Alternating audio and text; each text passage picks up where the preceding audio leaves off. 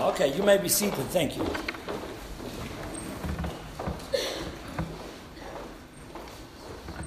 All right. Now, last week we were looking a little bit at, uh, at the book of Galatians, and we came across a few things that might have startled you about the grace of God. We turn uh, this morning to the same book of Galatians, chapter 3, and we're going to see that it's not by law but by grace that God saves you. You cannot be justified or made righteous before God in, by keeping any laws or rules. But you can only rely on God's unmerited favor. Amen? Yes. So the Judaizers were a group of people who came into the early church and they were influencing Christian people by saying, you have to become Jewish and keep Jewish laws to be a complete Christian. Now, it happens today too. People will say to you, you need to join this particular group. You need to, you need to become part of this sect because we teach the truth and we're the only ones going to heaven. It's okay that you've got Jesus. And they add on to you. For most of us sitting here today, it will be something like this I'm a Christian, but I still follow my ancestors because the minute I do that, then I'm complete. I, I, I, I, have, I have salvation and I have my ancestors. There's only one true ancestor. That's Jesus Christ. Amen. And I believe this morning that when we look at this question of salvation, salvation is by by grace through through faith. Yes. By grace through faith. And we've looked at this word grace over and over again. We're going to read this morning Paul's argument with the Galatian Christians. He's saying to them in, the, in chapter 3 and verse 1 O foolish Galatians, who has bewitched you that you should not obey the truth, before whose eyes Jesus Christ was clearly portrayed among you as crucified? The Jesus that gives salvation is the Jesus who was crucified. This only I want to learn from you. Did you receive the Spirit by the works of the law or by the hearing of faith? So the answer to that is Are you so foolish? Having begun in the Spirit, are you now being made perfect by the flesh? Have you suffered so many things in vain? The word suffered means have you experienced Christ in so many ways? Is that, doesn't that mean anything to you? if indeed it was for nothing or in vain. Therefore, he who supplies the Spirit to you and works miracles among you, does he do it by the works of the law or by the hearing of faith? Just as Abraham believed God and it was credited to him as righteousness. Therefore, know that only those who are of faith are sons of Abraham. Now, this morning, I want you to listen carefully to the message because I, I understand that it's a little theoretical. But unless I lay down the teaching for you, you're not going to be able to believe the teaching to benefit from it. Amen? Amen. Amen. I want you to be alive this morning. Yeah. Is that right, Miss Lisa? Yes. I want us to be alive to the word, be a recipient, a recipient to it, because you see, Paul says in Galatians 3 and verse, verse 1 to 5 I do not set aside the grace of God. You cannot be a Christian if you're not saved by. And you cannot live the Christian life unless you live it by. By grace. It's all by grace. It was the great preacher D.L. Moody who was in a hotel room one evening and he looked out across the street. It was raining. And as he looked, uh, he looked across the street, he saw a beggar. And uh, he went downstairs because it was raining terribly. And he, he took his raincoat and his umbrella and he went and he fetched the man into the portal of the, of the, of the hotel. And the, uh, after he'd given him something, some money, and sorted him out and got a room for him, sorted him out, the guy at the counter said to him, Sir, why this man? D.L. Moody turned to him and said, There go I, but for the grace of God. Now, let me make the grace of God practical to you. Did Jesus come and, and show us grace?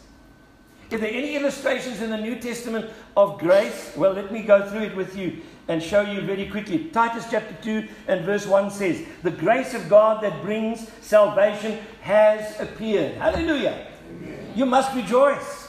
The grace of God has been revealed. The grace of God is here. I'm going to say this to you this morning. In this church this morning, there's got to be a grace happening. Amen? Yes. Secondly, I want us to notice here uh, the world is in a mess, and God's answer to the mess is grace. Not cheap grace. That grace that was bought at the price of Christ's precious blood. That expense that nobody could pay. The expense of God's Son. That's the answer to the mess in the world today. You see, the question is I have been changed since, have I been changed since I trusted in the grace of God? I'm asking you that question. Have your heart, has your heart been changed since you trusted in the grace of God? If you've never let the goodness and the grace of God come into your life, you have nothing. But if you let the goodness and grace of God come into your life by the Holy Spirit, then you have the goodness, the mercy, the love of God in your life. Hallelujah. Well, we move on and notice this. Um, here, when you say, I've got God's grace in me, you're actually saying with the Apostle Paul, Christ lives in, he can't live in you without his grace. Praise be to God. Well, there was a, a, a trader many, many years ago, a slave trader by the name of John Newton. And there came a time he used to trade slaves from all over the world to England. There came a time when he got onto his knees and realized that he couldn't do that anymore. When he thought about this one little word, the grace of God, something I didn't earn, I didn't deserve, but God came and opened my eyes and showed me my sinfulness. That's the grace of God. And oh, because of my sinfulness, I saw mercy. And because of mercy, I realized the favor of God and the forgiveness of God and the love of God. And he wrote this beautiful hymn Amazing Grace. How sweet the sound that saved a wretch like me. You can't see, know, understand the gospel unless you believe in the grace of God. Amen? Amen. So, here this morning, I want you to notice that John Newton, um, the famous part of those words, it was grace that saved a wretch like me. When have you ever said to God, I'm wretched, naked, blind. I'm just a thief, a horrible. That's me. You'll only do that when you realize what grace is. That was John Newton's experience. Now, you know this character fairly well. His name was Barabbas. Can you see him sitting on his haunches in prison? He's tired of sitting like that. He gets up, he looks through the window, and he sees that hill called Golgotha, the place where they put thieves and robbers to death and says to himself, I don't want to look at that anymore because just in a few hours they're going to crucify me. And then he hears the noise in the courtyard. And they're cheering cheering. And he wonders who it is. And then he hears, Crucify him! Crucify him! He says, Wow, that's crazy. Then there's silence. And he hears these words Who will I release to you? Your king or Barabbas. And he holds his breath. And he hears the crowd say, Barabbas! Barabbas! It's about a few minutes later, the door opens. And the guard comes in disgusted, takes him by the scruff of his neck and throws him out. Says, Get out of here you're free to go.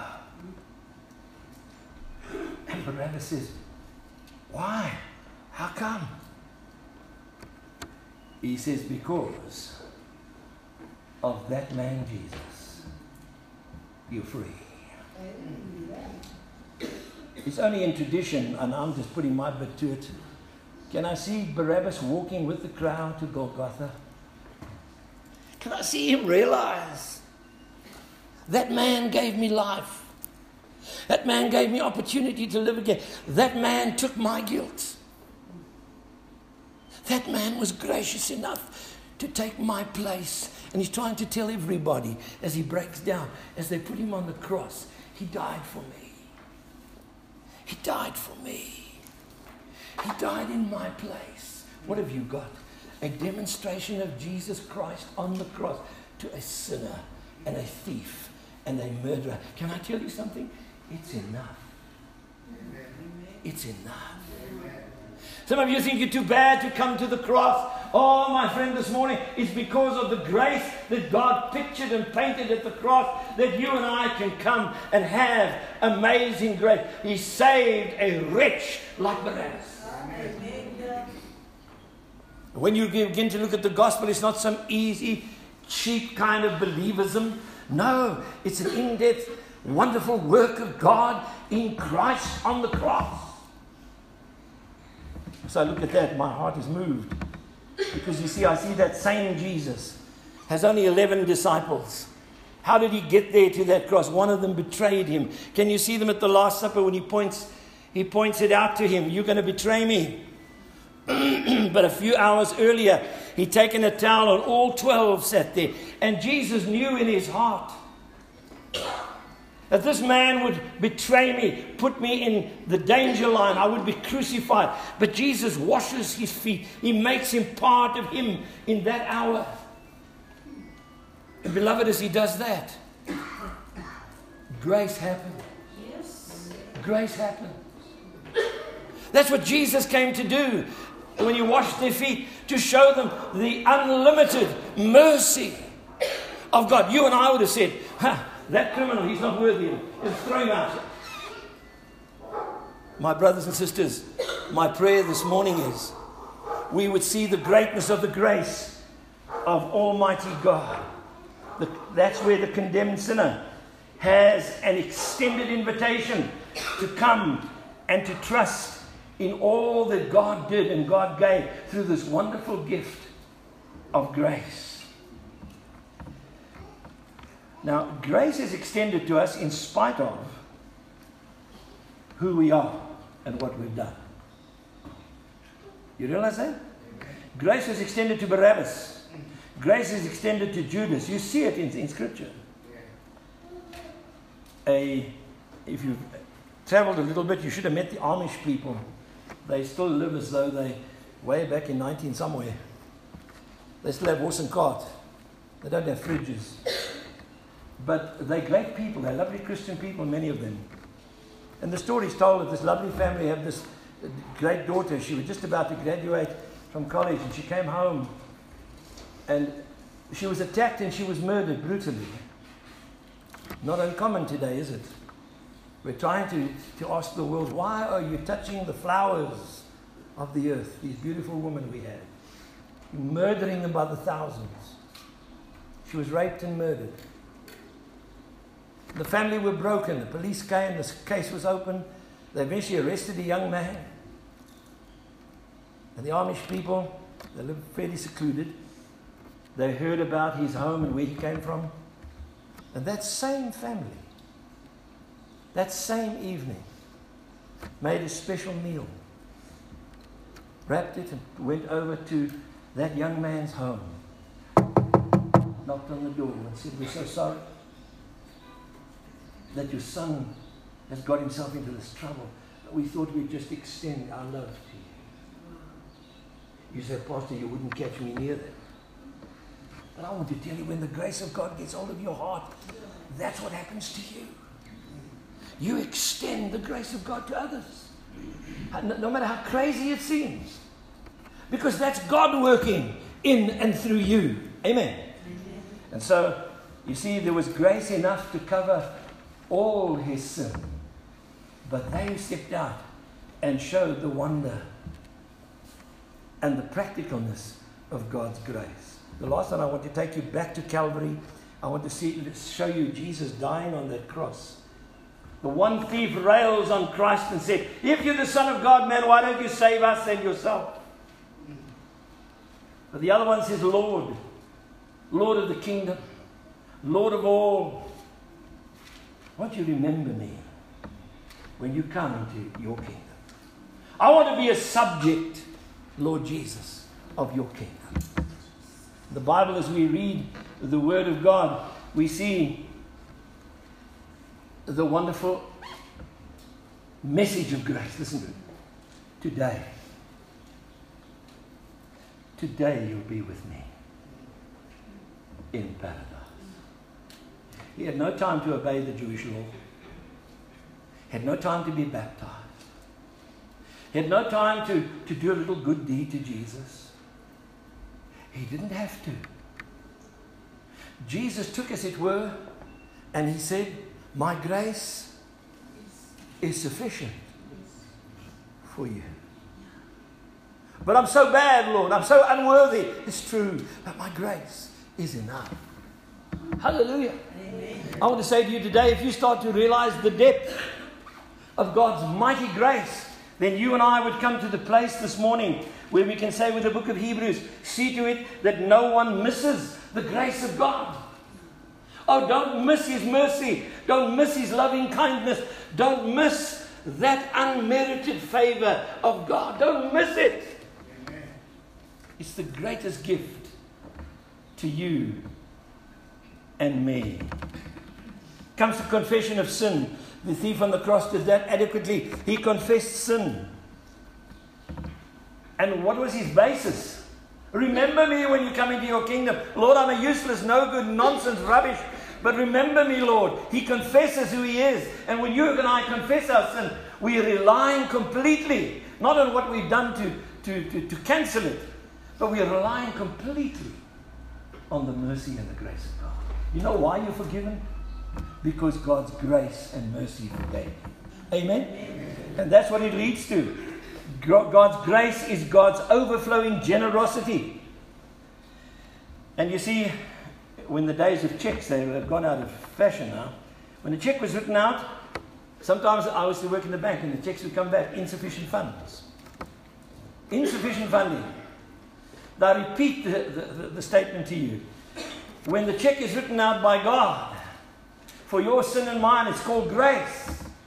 And my grace is sufficient for any sin that you've ever committed. Hallelujah. Now, many of us think that some people should pay for their sins because they're so bad. But let me remind you that Jesus says, My grace is sufficient for you. Now, that's unbelievable. Many of us sitting in this room don't believe that with all our heart. You see, we say, No, I don't believe that prisoner who murdered five people in prison can actually be forgiven. Well, I'll tell you, uh, you're talking to man and you're talking out of your own fleshly heart. You see, uh, when you start to read the Bible and understand the Bible, it's God who speaks and says, My grace is sufficient for you. Because if you look at the cross, that's where my son, in mercy, gave you the opportunity to see how much I love you and there's no limit to my forgiveness. Amen. But we are arrogant, aren't we? I haven't sinned as much as him. But God's grace is sufficient for you then. And it's sufficient for for that murderer. It's it's sufficient for the man who killed your own daughter. I never forget um, years ago I did the EE3 training course and there was a lady in, my, in, the church I used to go to who took me as a leader. And uh, I used to play soccer with her husband. And I never forget, as we sat down afterwards, we had a cup of tea, we shared together. Their daughter had been killed on this big road. And Henny uh, was burdened. I mean, it's his second daughter. She died at 23 years of age. And the young man who crashed into her was arrested. He went to the prison. He sat down with him and wept with him. He said, Oh, you, you, you killed my, only, my, my, my second daughter, but I want to tell you something. She's in heaven. And he said, I've come to offer you the same grace that I have received. I'm not worthy either. And, and, and, and I can't hate you, and I can't despise you. Because I'm just as bad as you in other ways. And the young man broke down. He said, What are you telling me? He said, There's mercy for you and there's favor for you in the grace of God. He knelt down and gave his life to Christ. And Henny stood up at his trial and pleaded mitigation for that young man. As, as an accident, not as something he did deliberately. Oh, my friend, would you do that? I see the grace of God extended in that life, and grace is visible, and grace is a happening in people's lives who are Christian. Amen? Yes. Well, we move, move on and notice, notice something here. Paul has a gripe with the Galatian Christians. He says, Oh, foolish Galatians, who bewitched you? Under whose spell have you come? Now, they're not involved in, in uh, ancestral worship or they're not involved in witchcraft anything like that. He's just using the term to say they have come under the spell of these Judaizers who say you have to be circumcised to be saved. You've got to be a Jew to be continue to be saved. And Paul is saying, No. Oh, foolish Galatians, who has bewitched you that you should not obey the truth? What is the truth? That Jesus died on the cross and purchased the wonderful gift of salvation and extends that salvation by grace through faith to you and me. You can't receive it by working for it. Amen. Now, it's the same this morning. If I came to you, and I do it often, and I said to you, here's a gift for you. I pay for it, I wrap it, I offer it to you. You don't put your hand in your pocket and say to me, How much, Pastor? Well, you guys wouldn't, would you? No. but I give it to you and I offer you the gift. And still the gift remains in my hand. And what do you do? You just let it stay there. The Bible says the gift is to be received. Amen. And when God's grace is extended, you've got to believe and receive. I find most people don't trust what I'm doing. I think I'm trying to catch them. But God says, My grace is sufficient for you. Go on. I'm extending my grace through my mercy and love to you. Trust me and receive the gift of eternal life. Amen. Hallelujah. Well, then this morning I want to ask you have you received the gift of eternal life? Have you believed in the grace of God? Has the grace happened in your heart? As many as received Him, to them He gives the right to become the children of God, even to those who believe on His name. You see, many of us, we're trying to please God by our works. Well, I tithe, Lord, and I, I fast, and I pray, and that saves me. No, it doesn't save you. You've got to be saved by grace for that to actually work for you. Amen? Amen? Yes. So notice the next thing.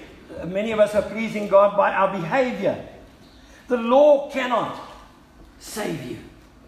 If you kept the whole law, it still wouldn't save you. It's just pointing out the wrongs in your life. That's all it's doing. Amen?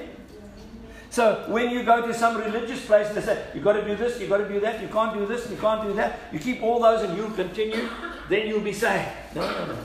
Salvation is by grace through through faith. You trust God to forgive your sin no matter what. No matter. Works means working off the debt. How many of us have tried to work off the debt? Oh God, I'll serve you if you just get me out of this trouble. That means you get me out of this and I'll pay it all back to you. We're not in a works program.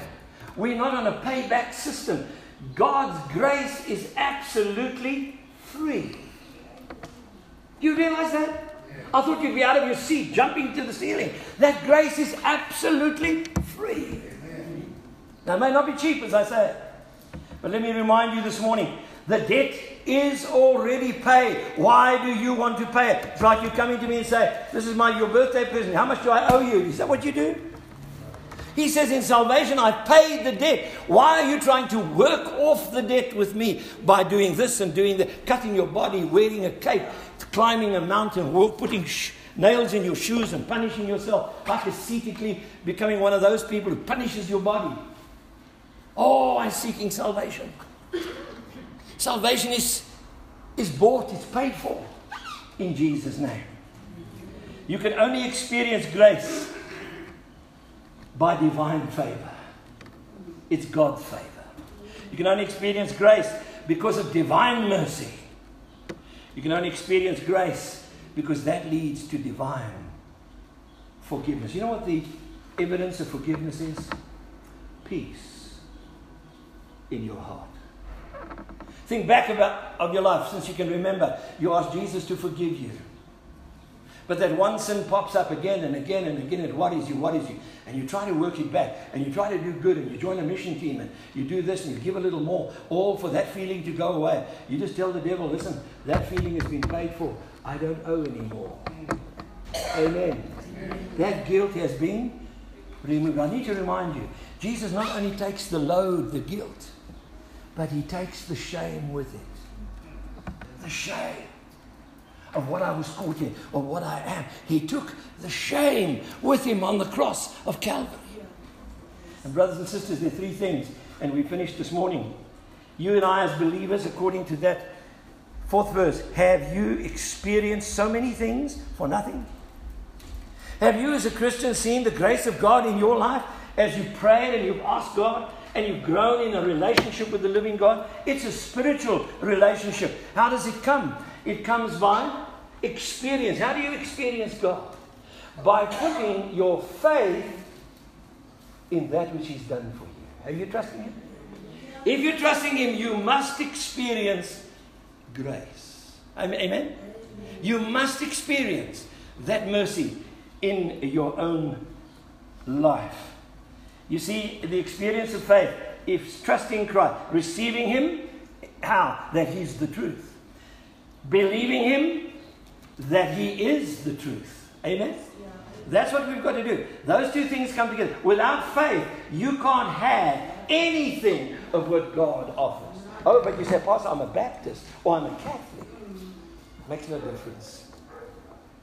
I'm a Methodist, I've got it all sorted out. Ah, ah. You've got to be a man or woman of faith who trusts that God did what He did in Christ for you and for me. He paid it. I didn't. I accept the gift by faith in Jesus Christ. Amen. Hallelujah. Amen. How humbling is that? It's humbling. But it's joyful because when you receive Christ and you know your sins are forgiven, you experience the joy of Christ in you. Let me move on and say this to you. Remember the Philippian jailer? He asked the greatest question in the New Testament What must I do to be saved? And Paul's reply is Believe on the Lord Jesus Christ and you will be saved. You're sitting here this morning and you it's nagging you. I don't know how to come, uh, I don't know how to be saved. I don't know how to live saved. Listen, you trust in Jesus Christ. You surrender your life to him today. Believe on the Lord Jesus Christ and you will be saved. That is important. Some people come to me and say, "Oh, pastor, I just want to get baptized." Wait a minute, are you saved? I believe if I get baptized, I'll be better. No, no, no, no. Baptism doesn't save you. But going through baptism is the evidence that you believe in the death, burial, resurrection of Christ. And that Jesus Christ has saved you and lives in you by his resurrection power. Hallelujah. So grace says, Jesus is alive in me. Amen. If it's not true, don't say amen. Because then you're not a partaker of grace. You're a rejecter of God's grace. Quickly then, through, through faith, you claim the spiritual relationship. It's only one way to have a relationship with God, says Paul. It's not by keeping Jewish laws. It's not by uh, uh being circumcised or going to the synagogue every day. You see, that's a fleshly thing. And all religion satisfies your flesh. You wear a cape, you act and walk like Muhammad, you look so good, you walk like Buddha, you act like Confucius. Is that right? That's outward, that's flesh. And religion satisfies flesh. Years ago, we had a group called the Blue Rockies. You know who they were? They wore blue hats, blue dresses, long dresses, high heel shoes, and they were holy people. I didn't say them out.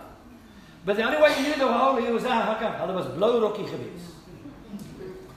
And they thought that the blou rocky made them holy. No, it's the grace of God that makes you holy. See, outwardly we'd like to satisfy the flesh. Oh, it's me doing this good Christian life. Now you say to me, surely, if I trust Jesus, am I not supposed to do good works? Of course you are. But those good works are the result of faith in God's grace and mercy. Amen? Yes. It's the working of God, and if it's dead in you, cry out for mercy. You need His grace today. And we continue to remind you today that the gospel that was preached to Abraham was the gospel of what? There's a picture here in the, in the sixth verse. Just as Abraham believed God and it was credited to him as righteousness. Notice Abraham didn't work for salvation. Abraham believed. He believed God. He lived in Mesopotamia. He lived in this great city of idolatry. And God spoke to Abraham. Abraham didn't do this and that and the next thing. You know what he did? He put away his idols and he trusted God. Then he listened to God. And the evidence of Abraham's faith was Abraham's obedience, which is faith. He left Ur of the Chaldees. Where did he go to? He went on a city to a city whose builder and maker was God. He didn't know where he was going, but he was following God. That is the presence of grace. He trusted God. And what did God do? Because he believed God, he put he put righteousness on Abram's account. He said, That man is prepared to trust me. He is now right before me. And when Abraham sinned, God cleansed him. When Abraham sinned, God cleansed him. Why? Because he was right with God. And that's what happens to you and me when we sin. If we confess our sin, He's faithful and just to forgive us and cleanse us from all unrighteousness. Because righteousness doesn't come through the works of the law. If you try to work for, for, for righteousness, it'll be filthy righteousness. It'll be unrighteousness. But Abraham believed God. If you and I believe God to make us right with Him, then the things that we do in righteousness, what will He do? Even if we sin, He would continue to cleanse us and keep us righteous.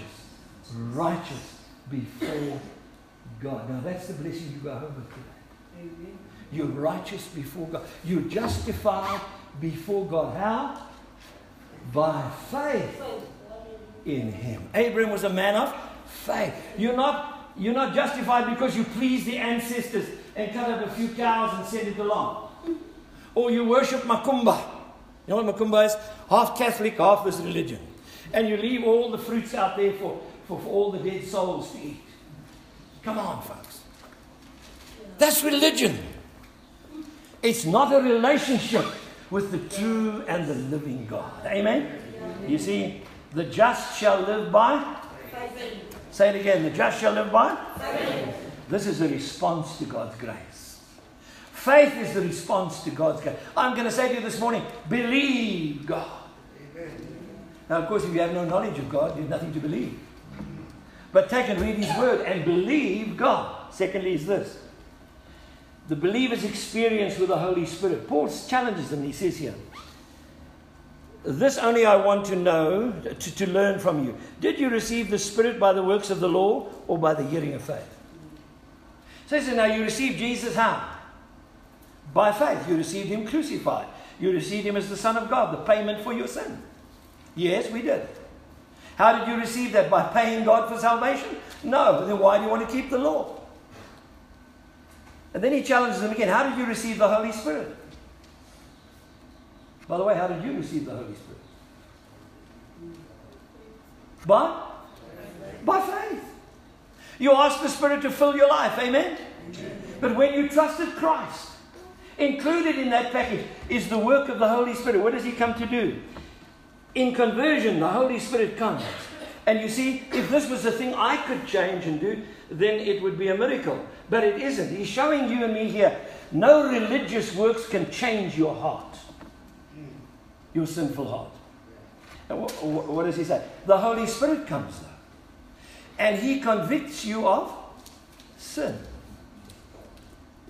You're convicted of sin. And, and, and many of you can testify this morning. The minute I heard the gospel, I was convicted of sin. If you weren't convicted of sin, then you just came to Jesus for a ride along. You have to be convicted of your sin because when you leave and you go out of these doors, you don't go back to your sin. You repented of your sin. That's the work of the Holy Spirit. And you trusted God to take that burden and to forgive you. Well, He convicts of sin. A man or woman comes to, to God, they're convicted, I've sinned before God. No matter what you've done to other people. That's just the evidence that, you, that you're not pleasing God. But you're convicted of sin. I've sinned against God. Biggest sin you've got is unbelief. You won't believe God that His grace is sufficient for you. Secondly, you've done, He not only tells you you're a sinner, but He convinces you. He convinces you of Christ. Jesus said, when the Holy Spirit comes, He will make me great to you. He'll convince you of me. I'm not convinced of Jesus because I just read a few historical uh, chapters from the Bible. I'm convinced of Jesus because the, the, the, the verse John 3:16, for God so loved the world, was taken by the Holy Spirit and imprinted into my life. And oh, I wept to think that He died on the cross for me and still offered me eternal life. I was convinced of Christ. And only Christ. Because only the death of Jesus offers grace. Thirdly, is this the Holy Spirit converts me. How? Through the new birth.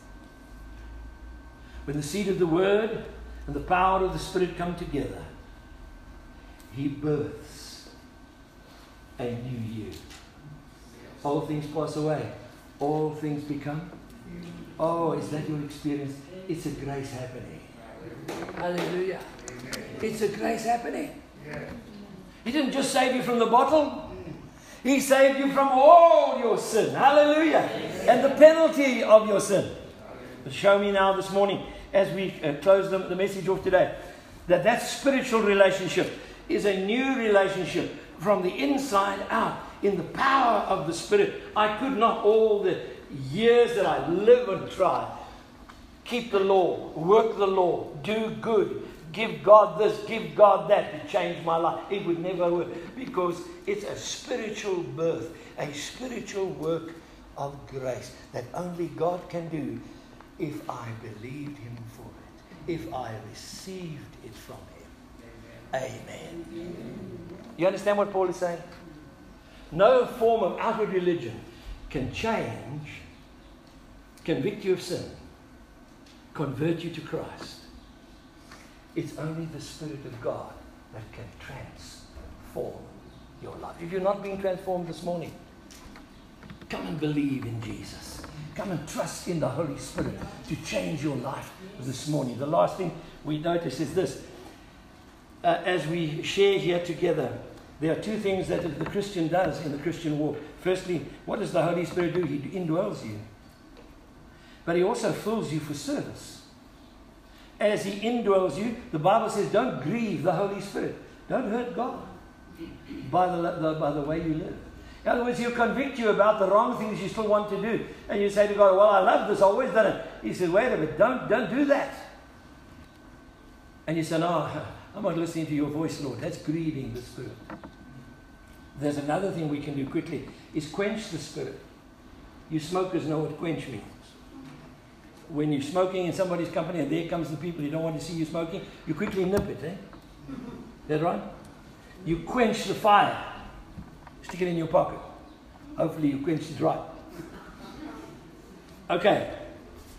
So you can grieve God and you can quench the Spirit. Stop the Spirit from working in your life. Why? Because of the sin you want to commit. So the work of the Spirit is not a work of the flesh. The work of the Spirit of God is in your spirit to change your attitude to God, to your sin, and to righteousness. You began in the Spirit, says Paul. You began in the Spirit. What's wrong with you? Continue to walk in the Spirit. Live your life led by the Holy Spirit. Don't make your own choices.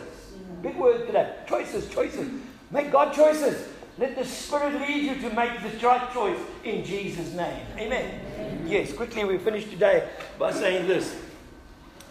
Um, the believers finally are sons of the Father. Verse 26. Verse 26 says this. Paul continued to remonstrate to them. He says, For you are all sons of God through faith in Christ Jesus. Now, quickly, Abraham lived 400 years before the law was given. How many years? 400 years before the law was given. If righteousness came through the law, How did Abraham get right with God? No, he couldn't. Abraham put his faith in God, believed God, obeyed God, and he was credited with righteousness. And my brothers and sisters, that's a wonderful picture. The believer, as I see it, becomes a son of the Father. Abraham became the friend of God through faith in God. That's how you and I become the friend of God. That's how you and I become, as the verse says, sons of God. Isn't that right? And God says to Abraham, I'm going to give you a promise. You've got to believe this promise. I'll make you a great nation, a father of a great nation. And your seed, seed singular, there's the seed of the Messiah that's going to be in your family line. And you see, every Jew would trust God for that working in their life. The trust in the promise to Abraham. But when it was fulfilled in Christ, we still thank God for the seed that God gave Abraham, Jesus Christ, to the world. And we've become sons and daughters of the Jewish nation? No, but sons and daughters of the living God. And there's an extension in the New Testament. You are a child of God. If you're a child of God, you are chosen by God. Now, the little word adoption comes into play. I just want to quickly close by telling this, you this. Father Abraham came into a covenant with God. He came in, and all that was in that covenant was promised to him and his seed forever and ever. The same as when you were born, and if your parents have anything after, you, after they die, they leave most of those things to you. Am I right, parents? You notice you're not getting anything, young people. They're not leaving it to you. It's sad, isn't it? Okay. But that's a testament, your last will and testament. Jesus has died. We're entitled to inherit all that God has in Christ for us. Why? Because we are sons and daughters of the living God. You can't just get any riffraff coming to inherit. By the way, you don't earn your inheritance. It's absolutely free. That's a picture of grace. And so you and I become a son and a daughter of God. You know, I've looked at the, at the addicts, when they give their heart to, to Christ, they say, they say, I'm an addict in Christ. They say, no, you're a son of the Father. Wow, not an addict. You're no longer a donkey. What are you? You're a child of the living God. You've got a new name, a new identity, a new belonging. Hallelujah. And brothers and sisters, that's exactly what it is. Grace works on your behalf. Grace gives you the benefits of salvation. I read a story some time ago. I identified with it because I see so, so much of it. This little boy was adopted into a family. And when you're adopted, you're chosen by somebody. People go down to Abraham Kriel, right? And they line the kid up like cattle. I want that one, or that one. Chosen. And God says, You're the chosen generation. You're a royal priesthood. I chose you on the slave markets of sin. I chose to save you in my Son Jesus Christ. Hallelujah. well, during the Second World War, this little boy, this father had three young boys. His wife had died.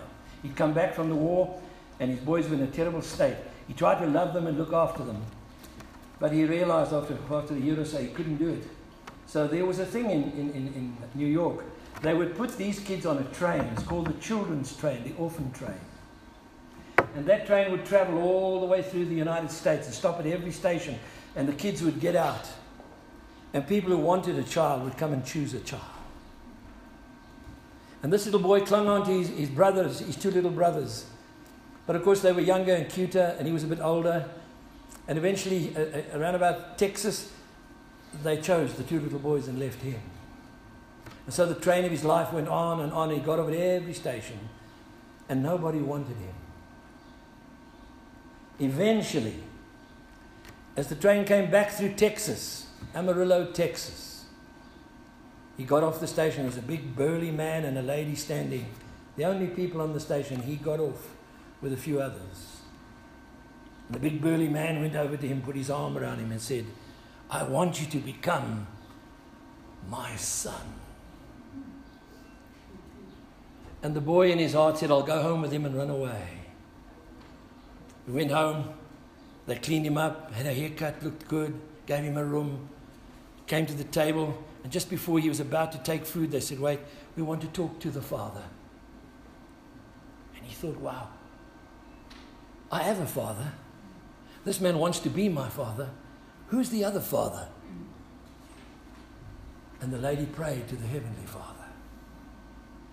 And he suddenly said to himself, Wow, that's good. I can talk to that father yeah. about this father, and then we can talk to this father about my father. Wow. And he felt at peace, he says, as the family prayed, and they said, Tuck in, eat. He said to himself, I won't run away. Well, he never ran away. Because you see, at that table every day, he heard these words You are loved no matter what. I want to tell you, Mayfair Baptist, that boy heard these words one day You are my son. Then he heard the words, You're loved no matter what. And he was convinced. All your fears of losing this father's affection are ungrounded. I love you. Do you realize you could never lose our father's affection? Because you're his child born of His Spirit, by His grace, through His mercy.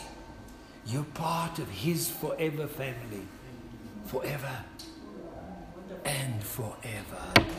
Praise be to God. Praise be to God. That's the way it is.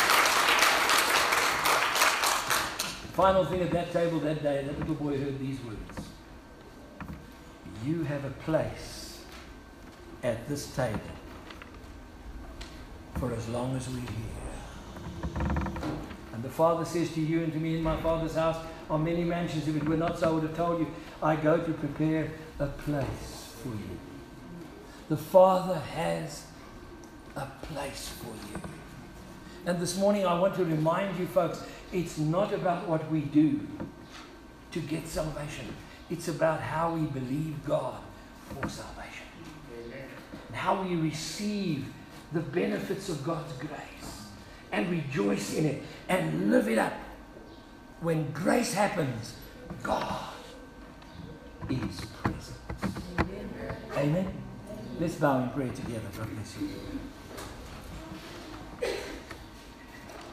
Spirit of God, we thank you that as believers, we can come into your presence this morning because we are sons and daughters of the Father. We are not misfits in the world. No matter what we've done, Lord, you've accepted us and adopted us into your family. We have the same rights, we have the same equality because God, we're in your family together. It's all by your grace.